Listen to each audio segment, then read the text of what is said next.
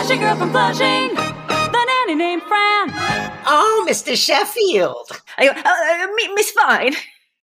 Hello, everyone. Welcome back to Oh, Mr. Sheffield, a podcast about The Nanny, which was a TV show from the 90s starring Fran Drescher.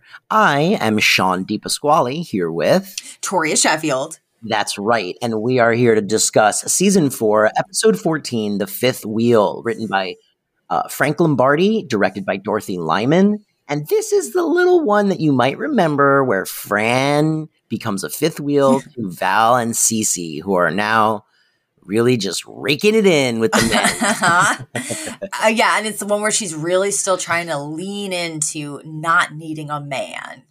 There's a Mr. Show sketch called Third Wheeled Legend, which is one of my favorite sketches, and it's just about this like couple on a cruise who – is like having this nice romantic cruise, and they're like talking all like intimately, and they're like, you know, in their like room on the cruise ship, and then the camera pulls back and like the dude's best friend is also sitting there and he all of a sudden pulls out like a little guitar and he just starts going, legend, the third wheel legend.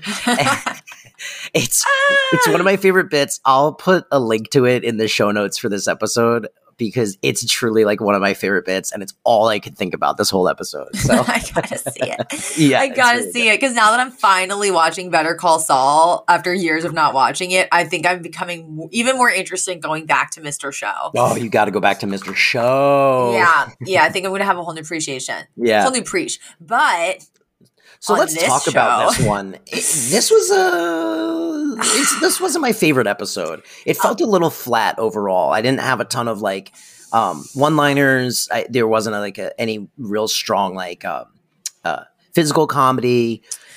Well, I think to me this is starting to feel like they just keep hitting the same note again and again, and maybe it would feel different if we were watching this, like, you know, a week apart and then, you know, some weeks with reruns, so we didn't get a new one, and it wouldn't feel so repetitive. But I'm like, okay, we got it. Fran and Mr. Sheffield are in this weird place where they clearly care about each other, but they're not going to date. And I'm literally like, can't we just have like a Brighton episode or a Gracie episode, or focus on something weird with, like, you know, Cece's mom comes to town. We've met Cece's dad. Now let's meet Cece's mom. Like, dude, it's so interesting to me how this show in this fourth season really swerves hard into just focusing on the will they, won't they, and kind of abandons all B-plot characters. It's so weird. I don't really get it. I don't get why they didn't like dance, like you're saying, dance a little more with like family drama, or give the kids a problem this week and have Fran get caught up in trying to spectacularly, you know, fix it after she ruins it in like a hilarious way. Well, I guess, you know, I think even Peter Mark Jacobson said this when he was on the podcast, or I've definitely read it, that there was just a lot of pressure from the network to make it about the romance. And maybe they had seen through ratings that, like, you know, episodes that are heavy on the like, will they, won't they, get better ratings, and they can, like, you know, and all of that. Let's break down this episode, right? Yes. Okay. So we start off with Fran at Sylvia's, and Sylvia's eating butter with a spoon without the bread. She says it's her new diet, which made me laugh. She's like, it's my new diet, you know, ice cream without the cone, cheesecake without the crust. And then, it turns out Fran is home to like go through her whole old diaries, because she says that her therapist is trying to, quote, get to the root of the problems that plague me. Right. Which of course, you know, means, okay, start in your childhood, start in your formative years. And, she also tells Sylvia specifically, yeah, you know, he's telling me all kinds of things. He's saying I should start leaving the house without makeup. I should start telling people my real age. And, you know, Sylvia is, of course, horrified. But the premise of this intro is to establish that, A, Fran is still in therapy, and we are continuing with this continuity of she is trying to, like, to redirect her energies and stop obsessing about marriage. Yeah. Mm-hmm. Which, like, isn't a bad thing necessarily. Like, I think all of the advice that she was given by the therapist is probably solid advice for someone this dependent on like being happy, you know, like tying their identity to like being married or being in a relationship. And like, it's good advice, but it seems to be falling on deaf ears. Like, it doesn't really seem like Fran gets it. She's just like going through the motions. I mean, it's clear in this episode that everybody involved is using therapy in a super toxic way. Fran's therapy is not being used in a way that constructively. No, it's so awful. But so that sets it up. We then come back to the mansion, and I loved this gag. Basically, Niles and Fran are talking in the living room, and it's like kind of like end of the day, and Cece comes in, and she's like in a really great mood, and she's like, well, I have to get going. I have a date with a fabulous man I met online. And then she's like, we go by screen names. His is Porsche Puppy. Right as she says that, Brighton is coming down the stairs. And he... wearing a Porsche jacket. Yeah. Oh my God. And he just looks at her and he goes, you're good and plenty. And the look of horror on his face was so funny. Yeah, it was funny. He just runs off. So clearly, Cece and Brighton had been having an online romance without knowing it. And I also wrote, hey, maybe, you know how last week I did a fanfic deep dive and I said I saw a Cece Brighton, like, yeah, maybe that's what that was. I was like, oh my God, maybe there was actually like inspiration for it. But also gross, because like she, even in that scene, she's like, he's got quite a mouth for a 15-year-old, and I was like, ugh. I know, it's super gross. It's awful. He's a little boy. He's not even 16 yet. That is so gross. Okay. Yeah, but I will say this: back in the day when the internet was a new thing and there was chat rooms, holy cow, did like 12-year-olds get into chat rooms, and it was like. They would pretend to be older, and it was like your first – it was like a safe way to do something very scary. And only God. And the funny thing is, I think probably it was a lot of 12-year-olds talking to each other, thinking that one of them was an adult. Yeah. But so we then so we're still, you know, basically Cece has just realized that her date is – a total bust, and Fran takes pity on her and invites her to go out with her and Val that night. So we then cut to them at a like cigar lounge. They're all smoking cigarettes, and they're kind of just like lamenting, you know, that men are they're smoking giant cigars. Yes. And Val and Fran can't hang. They're like coughing and they're coughing. Cece honestly looks badass. Like she looks like at home. Cece is such a pro. And did you notice the detail of even like the drinks that are in front of them? Because they've clearly all finished their drinks. Val and Fran have what looked like, you know, Long Island iced teas or something like that. And meanwhile, Cece has an empty martini glass. Mm-hmm. And I was like, oh, I really love that attention to detail that they were like, yeah, what would each of these three women be drinking here? They're not as classy as Cece. No. So. And they're just kind of like, you know, again, like lamenting being single, like men are good for nothing. And then there was a pretty bold BJ joke that actually took me a beat too long to get because basically they're all smoking their cigarettes and Cece goes, look at those men watching us smoke. It's not very feminine. I wonder why it turns them on so much. At which point, all three of them put these three giant cigars in their mouths and start like puffing on them. Yeah, they like wrap their lips around these big, thick, long cigars, and they like just puff on them for a second. And yes, it was a blowjob joke. I was like, whoa. But so, and then a kind of nice, geeky-looking guy comes over and asks to buy Val a drink. And nothing else really happens in that. It's just, except, you know, establishing that someone is interested in Val, and she kind of like leaves their little crew. But again, it was just really refreshing to see like the three of them hanging. And agreed. I think it is so funny that as much as Cece has always like claimed she hated Fran and Val, that she's too good for them, that like when push comes to shove, she's the same. Yeah. Like she's eventually going to have no one else but them because she doesn't have any real friends and she's super sad and pathetic. There was a good delivery in this scene where Cece says to Fran, you're a lot smarter than you look, Nanny Fine. And Fran goes, well, I should have hoped so. I literally have that in my favorite lines. She's super unironic. So she goes, well, I should hope so. It was perfect delivery. It made me laugh so hard. Yeah. Me too. That was like my big highlight. Then we come back to the mansion and This is Niles is like lamenting that he misses Cece because there's like no one to insult. And like, as he's saying that, Gracie like comes over to him and says something, and he like gives her like a classic Cece jab, and she just like walks out dejected. And he's like, see, it's not the same. Yes. Yes. He's super cruel to Gracie just to be cruel to someone. And he's like, it doesn't work on her. But the thing is, so basically in this scene at the mansion, we're in Mr. Sheffield's office, and we establish that, yes, Niles is almost blaming Mr. Sheffield for the fact that Cece is no longer hanging around the mansion anymore, because he's basically like, well, now Miss Fine's in therapy, and she's, celebrating being single, which means now she's spending more time with Miss Babcock, and Miss Babcock is the only thing that, gives my day any meaning, which is, inching us closer and closer to, yes, Niles is saying this in a, well, I love torturing her, but also I love her. He's super not aware of it yet, but I think I wonder, what the collective audience, not knowing what we know now in hindsight, that, of course, they ultimately get together, if they knew that this was actually a romance thing, or if they just truly thought oh no, Niles just truly misses his toy that he gets to be horrible to.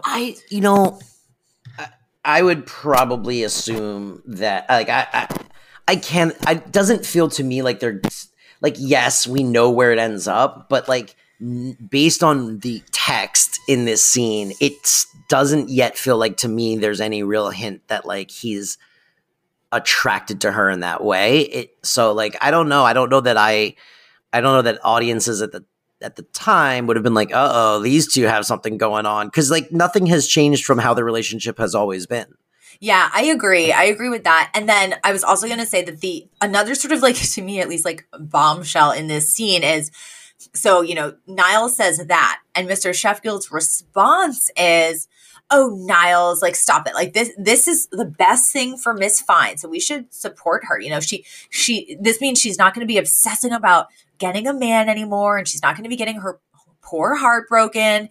And then I think I don't know, actually, it might've been a later scene, but he basically insinuates that this means she'll be around the mansion and have to be near him more. Yes. And I actually think maybe that specific detail comes out a little later in the episode, but I was just that is so evil. That is so evil to be I'm going to put her in therapy, and then I bet this therapist is going to tell her that she should stop dating men, and then she's not going to be dating men, and I'm still going to be the main guy in her life. It's so bad.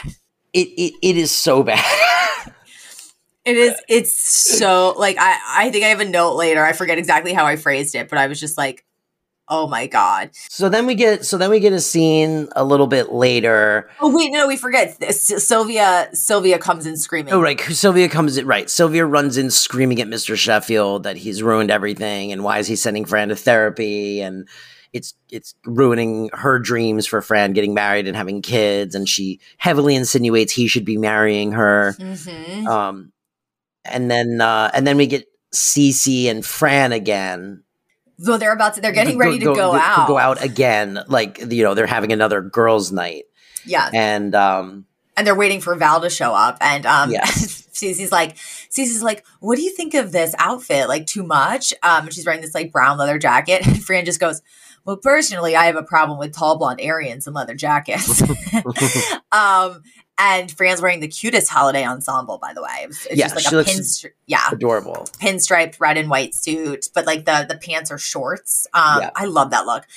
Val rings the doorbell, and they think it's because she's going to join them on the girls' night, but she actually only is stopping by to say that she has a date with that guy from the other night, and she runs off, and then it just goes, this is super random. So then Fran and Cece are well, I guess it's just us. The doorbell rings again. This is so weird. So freaking random. This character we have never met before named Chandler walks in, and he's a guy, sort of a silver fox, really well dressed, really debonair. And she's like, Chandler, what are you doing here? And he's like, I just needed to personally deliver some paperwork from our latest deal. It's just super vague, some businessman. And then she's like, oh, okay. And then he goes, oh, I can't lie. I just wanted to look at your beautiful face one more time. And he's like, oh, what the hell? Will you go out with me tonight? And she's like, see ya, Fran, and like runs out. And so that just very, very quickly whittles everyone down. And now Fran is left alone in her singledom. Yes. Which is setting her up to become the fifth wheel. Yep. The titular fifth wheel, baby. And then in the next scene, now Fran is in the kitchen with Niles and they're both lamenting that Val and Cece have men, because, you know, Fran's upset because she's the only single one, and Niles is still upset that, you know, Cece's not around as much. Yep. And then Fran's like, well, you know, they are both going out on a double date tonight and they invited me to come along, but I didn't really want to, you know, impose. And she's like, oh, what the heck? I'll go and I'll order the lobster. So she walks out, you know, kind of with this renewed sense of like, you know what? No, I'm still going to own this. Like, I'm still going to, you know, express my independence. And this isn't a death sentence. Like, this is going to be great. She leaves. And then Mr. Sheffield comes in. And this was like such a cruel beat, because we also haven't mentioned that Mr. Sheffield and Niles have been at each other's throat this episode. Like, they are peak old honeymooner married couple right now. Like, there's one scene where, when Fran's talking to Niles, Mr. Sheffield comes in and he's like, oh, I'm just looking for something I misplaced. And they're like, oh, what is it? And they're both sitting on the couch, like just gossiping. And he goes, it's my large gray overstuffed butler. And then he like grabs something out of Niles' hand that he had clearly asked for like an hour ago.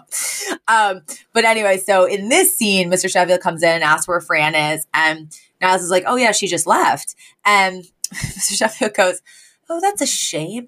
I had just made dinner reservations for just the two of us to cheer her up.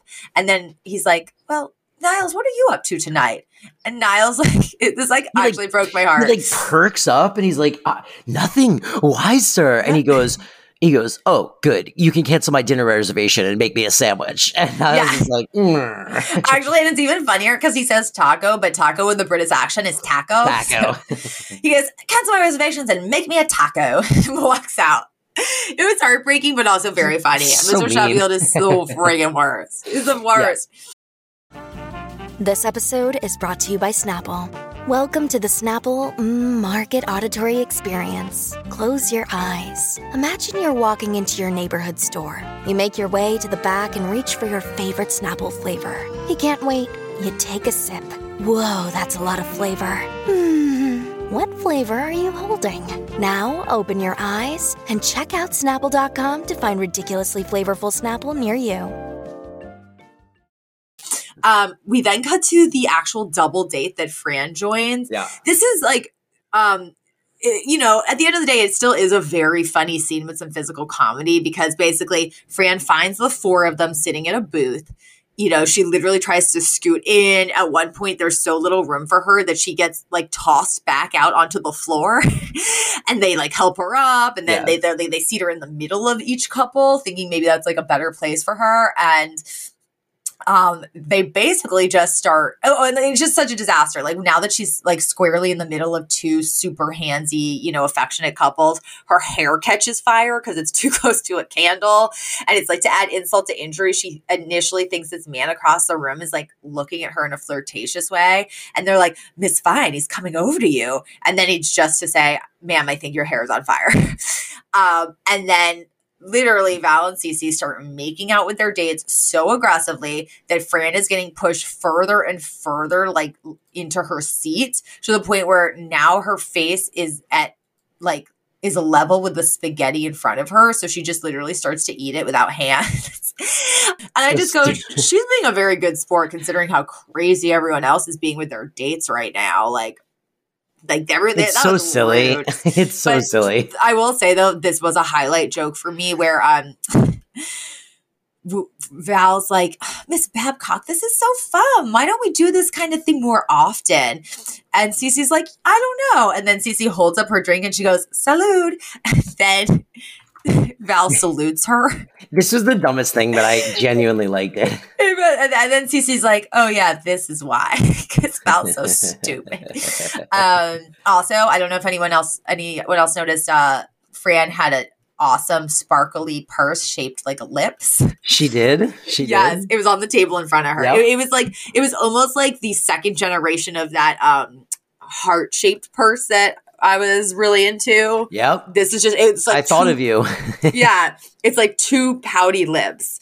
And then it was actually kind of an endearing scene, because then like we cut to later after dinner, everyone's sort of having dessert and coffee, and they start to hear music, and the men are like, we should go dance. And, you know, so Cece and her date jump up to go dancing. And then Val's like, oh, I don't know. I don't want to leave my friend Fran here. And Fran's like, no, go. And, you know, it's fine. And so the other couples leave to dance. And then Fran's like, you know what? No, I'm going to dance with myself. You know, I'm not going to let this, you know, limit me. I'm not going to not have a good time just because I'm here on my own. So Fran literally gets out onto the dance floor, and she's really, really trying her best. She's like being cheerful, and she's dancing on her own. And then like the second she really starts to get into it, the music changes to a slow song. And then, to her credit, she still doesn't give up. She starts just like, you know, gently swaying to the music with her eyes closed, like trying to like almost have a romantic moment with herself. But she ends up just sort of latching herself onto this other couple that's dancing, because she's so clearly like starved for human contact.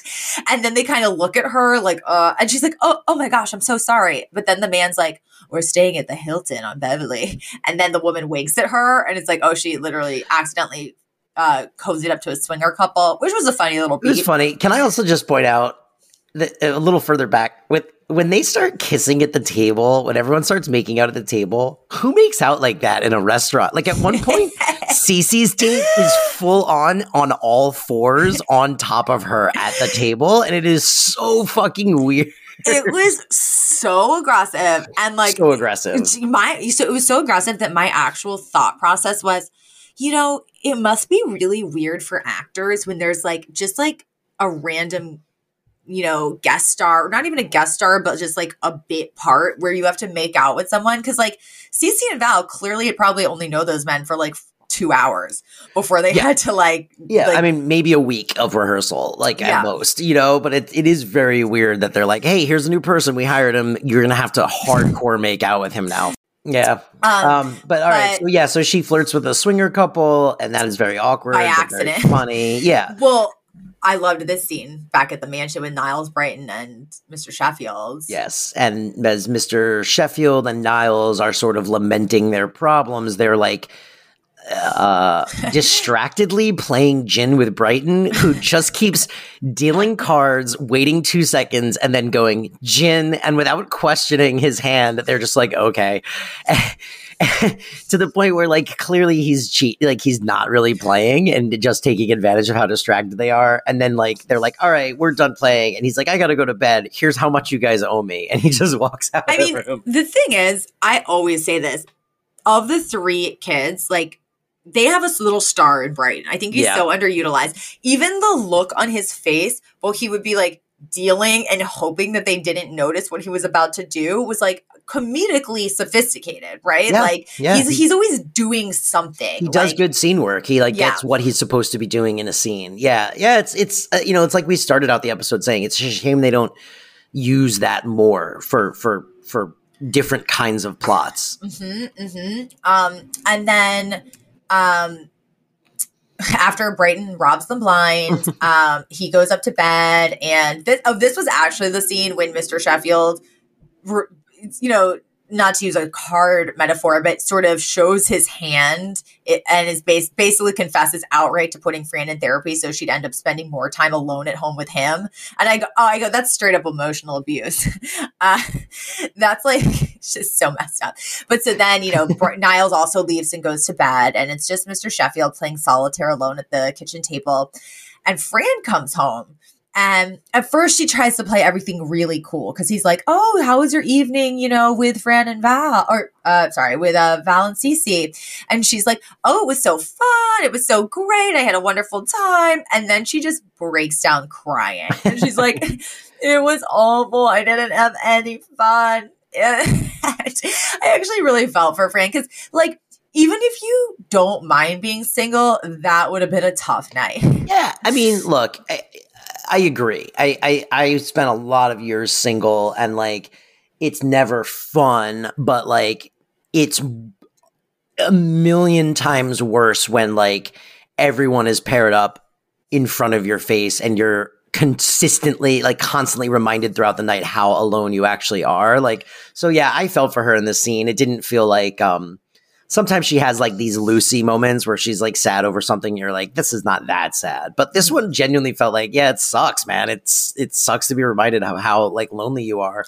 Well, and then Mr. Sheffield does like a really sweet thing in this scene though. I thought this was the most heartfelt scene in the whole episode, you know?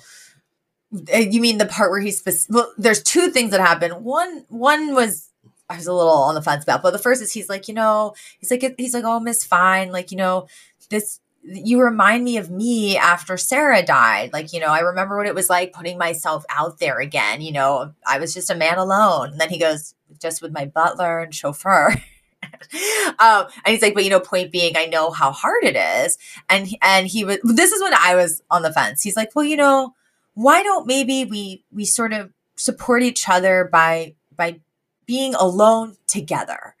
And she's like, alone together? And he's like, yes, you know? And in my head, this is the thing though. I'm like, dude, stop stringing her along. Yes. Like, oh, you don't want her to be with you don't want to commit to her, but you don't want her to be with anyone else. And that got me upset. Yeah, that's fair. And then, but you know, then she's like, okay. And she's like, what game were you playing? And he's like, solitaire. And she's like, oh, can I play? Which is already kind of funny because it's literally a game for one person. And he's like, well, okay. And then she's like, oh, your problem is you got your king over here, but you got to move your queen and you got to put your queen on top of your king. And, you know, everything's going to fall into place for you, which is clearly like a metaphor for like, you know, we need to be together, even though I don't think she's not even saying it with that consciousness. But he's like, oh, I didn't realize. And he like puts the queen over to the king. And then he's like, oh my gosh, look. And then he starts literally like the game really does fall into place. And he starts placing cards sort of faster and faster. And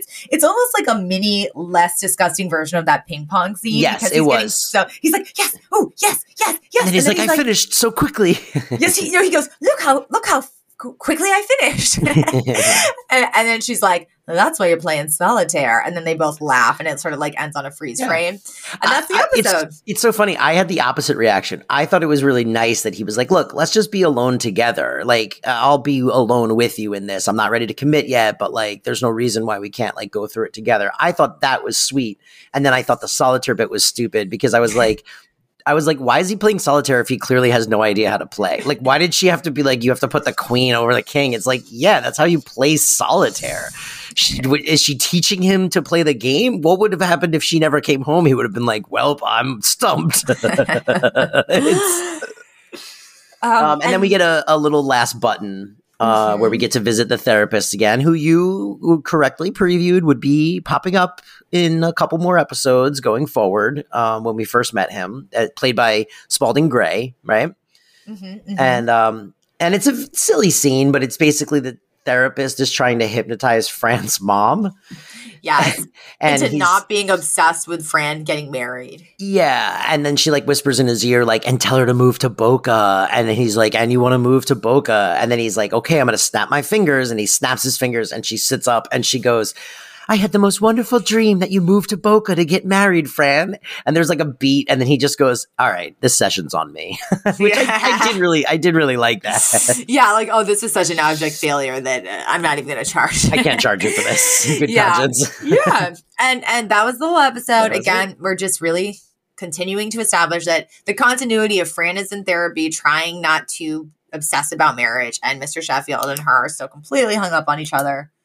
I can't wait to reevaluate the therapy arc when we get to the end of it and see how we feel about it. Like, was it worth it? Did it work? Because right now it's like, I don't really know if this is going to be a recurring thing. I don't know how much gas they have in the tank for this. Yeah, it also like this whole plot line. It also just gets me thinking about certain elements of therapy in general, which is, I think like we definitely have a wave where people like are now going to therapy a lot more. And I think that's really, really good and healthy. But I also think because we're in such a sort of like self-awareness, you know, self-investigative area of life that sometimes we are overthinking things. And it's like, yeah, maybe it's not that complicated.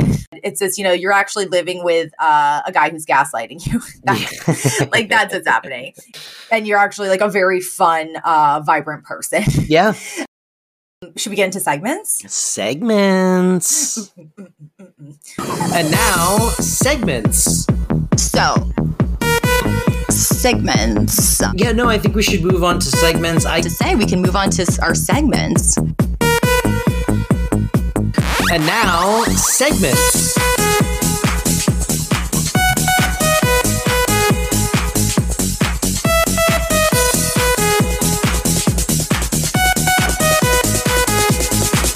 Segments with Sean and Toria. Okay, favorite lines and moments.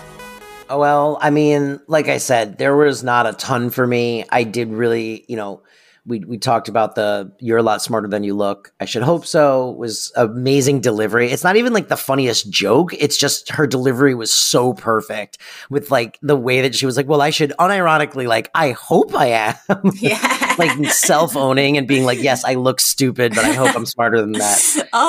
The Aryan, you called out the tall blonde Aryans in leather jackets line, which I also noted as like a great line. And then there was one line we didn't mention that I liked, which is when Niles and Mr. Sheffield are in the kitchen while Fran's out to dinner. I forget what sets it up, but Niles responds to something Mr. Sheffield said where he just goes, I'm depressed about Miss Babcock and I've been in the brandy. Oh, yeah. And I just like the use of like, I've been in the brandy is such a funny way to phrase like, I'm drunk. Yes, it was a very like British sort of like, I also, it was like a sort of like, you know, tail between my legs. Yeah, it was so good. I actually thought you were going to cite something different, which is, you know, another scene with Niles and Mr. Sheffield where, you know, Mr. Sheffield says something like, you know, this is good that, you know, Miss Fine isn't going to just obsess with being with a man. And then Niles goes, but sir, you're a man, despite the way you dribble a basketball and those bath beads you like so much. It was so old. And then I also liked another line where Niles is talking to Fran about Sylvia, and you know, Fran says something like, "Oh yeah, you know, she was so shocked that she almost choked on her food." And then Niles goes, "Well, maybe you should have told her when she wasn't eating." And Fran goes, "You try catching lightning in a bottle." So there was definitely, I definitely like enjoyed some lines. You know, yeah, it's not like this is not like a bust of an episode. It's just you know. Nothing new happened. Yeah. Yiddish, we got nosh because when Sylvia is reminded that Mr. Sheffield has millions of dollars, instead of she goes in super hot-headed, being like, you know, you're ruining my daughter, this and that, and then instantly gets diverted into like, have you ever considered opening a bagel nosh location in Boca? I know a couple who could help run it. And to nosh is to like snack. You know, it's usually like to mindlessly snack. Yes. My mom would constantly be like, I want a little nosh. Oh God, I love a nosh. I love a nosh. Baby. In fact, when we started recording, I knew that we like, you know, wanted to start recording, but I so wished I had taken a little bit of some holiday cookie with me and with my coffee. And you must have so much leftover cookies. Oh my God. Toria had a holiday party and there was a lot of like cookies and sweets and treats. and as we were getting in the car to leave, I was like, man, we got to have more parties so we have leftovers. This was my exact words. The thing is, now I'm so stupid. I'm such an idiot. No, what I wish I had done is like ordered on Amazon some just like little to-go boxes so that people could kind of just take some cookies with them. That's smart, actually. I know. Next time. Yeah. Guys, Next year. It's true. Sometimes Sean and I pretend to be friends in real life for the show. Yeah. For the optics. Just for the optics. And so we have something to talk about on the show. No. And then what's your trivia this week? I'm so curious. Okay, so I ran out of time. I wanted to actually transcribe this because but I'll just have to summarize. Basically, you guys will recall a few episodes back, we had a listener direct us to a podcast called Call Me Adam, where the host, Adam, interviews Broadway stars and people in entertainment. And there was an interview with Dorothy Lyman. And at the time, I said, I was like, oh, it's this treasure trove of some really interesting information about her and about her work on The Nanny. And I kind of have been wanting to parcel it out, you know, little by little. Yeah. So I thought we would circle back. And she tells the story of how she met and like how she knew Fran Drescher and Peter Mark Jacobson. And it was interesting. So basically, you know, Dorothy Lyman started in soaps and then worked with Carol Burnett and then eventually, didn't work with Carol Burnett, but worked on Mama's Family, which was like created by Carol Burnett. And when she was out in LA acting, you know, because Mama's Family ran throughout the 80s, she also opened this like warehouse space in Hollywood where she would put on productions, and she specifically wanted women to direct. So she was kind of creating this opportunity for like women to get to be creative in a space that like, you know, they are often very underrepresented in, like especially directing. And she said in order to fund those productions, she would use the space to teach acting classes during the week. And I think she like opened the theater in 1980. And then Fran Drescher, who, you know, around the mid 80s was like a struggling actress in Hollywood and married to Peter, she started taking classes there. Oh. And they became close. Like they really did become friends. And that's why later Fran and Peter tapped Dorothy to work on The Nanny. But the thing that was really interesting, like the trivia part was at the time, Fran and Peter owned a crouton business where they were baking, not frying croutons. And that was like their thing. And and Fran at the time was like, you know, if acting doesn't work out for me, I'm going to work in like the food industry and sort of like making things healthier, which just definitely ties into sort of her later, you know, now she has Cancer Schmancer and she's very into like using ingredients and products that are, you know, not carcinogenic and that are better for your body. Yep. That it's just kind of interesting that like, you know, now we look at everyone is like, well, your success was almost predetermined. But no, there was a time when Fran and Peter were literally baking croutons and that was their business. And I think that they ended up actually selling it to like a health food company or something at the time. Can you find out what kind of croutons those are? I want to try them. Yeah. I mean, who knows if they still exist and, you know, but I can go back to the podcast. Yes, and see if they mention like the name or anything. She did mention the company that purchased them. So I could find the parent company, which might not exist. You know, this was 30 years ago now, more than 30 years ago. You think if we ask nicely, Peter could give us the recipe? Well, no, it's funny. I was going to go further and say, do you think if we ask nicely, Peter will make us some? Oh my God. Peter, please make us. Peter, if you're listening to this episode, please make us some croutons. Oh my God. Could you imagine if we had, like, I would never be happier to eat a salad. I would be so happy. Please make us croutons. It's my favorite part of every salad. I might actually reach out though and ask for the recipe and then we could post it to our listeners. But we'll see. There could obviously be. Okay. Here's what I'll commit to. If we can get the actual recipe from actually them of how they did it, you and I should do a cooking video. Oh my God. And then be like, but we don't eat salad. We'll just eat these at the end. Yeah. And then we'll just like have a big bag of croutons at the end. So I don't know. For some reason, like there's obviously other things were mentioned in this podcast, but that just really stuck out to me. Yep. Okay. And so then the Fran or the Cece or the whoever, who did you feel like you related to? I mean, I think I related most to Fran in this episode. You know, like I was saying, I was single for a really long time. And before I moved out to Los Angeles, I lived in Florida and I was living with a married couple who were like friends of mine who were like, you can like, you know, we have like an extra bedroom in our house, like just rent out the room. And I lived there and that was like the most third wheel, you know, they were like married and happy. And I was just like miserable and sad.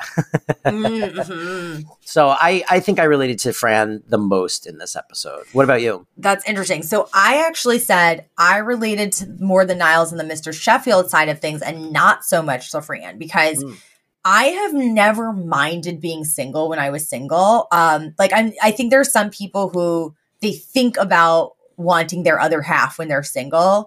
I do very well single. I like kind of like it just isn't really on my radar. It could just be that I didn't grow up with my parents were divorced before I could even like remember, you know, life before that. So I think maybe I just didn't grow up with models of a couple. But that's interesting. And my parents, although they got divorced, even after their divorce, stayed very close and best friends. So I think I was always like, you need a person, even if that person isn't married to you anymore. like you need a person, you know, like someone. See, and I associate, like, I like to, I do very well alone, and it's much harder for me to sort of become a unit. But when the reason that I related to Mr. Sheffield Niles, when I do like someone, I have a lot of trouble expressing it, and it takes up a lot of my mental real estate. Like, I won't do anything about it. You know, I'm like too afraid for all those things, but I will be like, you know, if someone will listen, like up at night with the coffee and the, you know, donuts and being like, oh, like I wonder what they're doing right now. Or I can't believe they went on a date with that person. I'm so jealous. But like, I would never actually like, you know, tell them my feelings. That's interesting. Wow. We're so different, you and I. This was a good one. This was like an actual good who's who. It wasn't like a gag one. I feel like we both learned something. I liked it.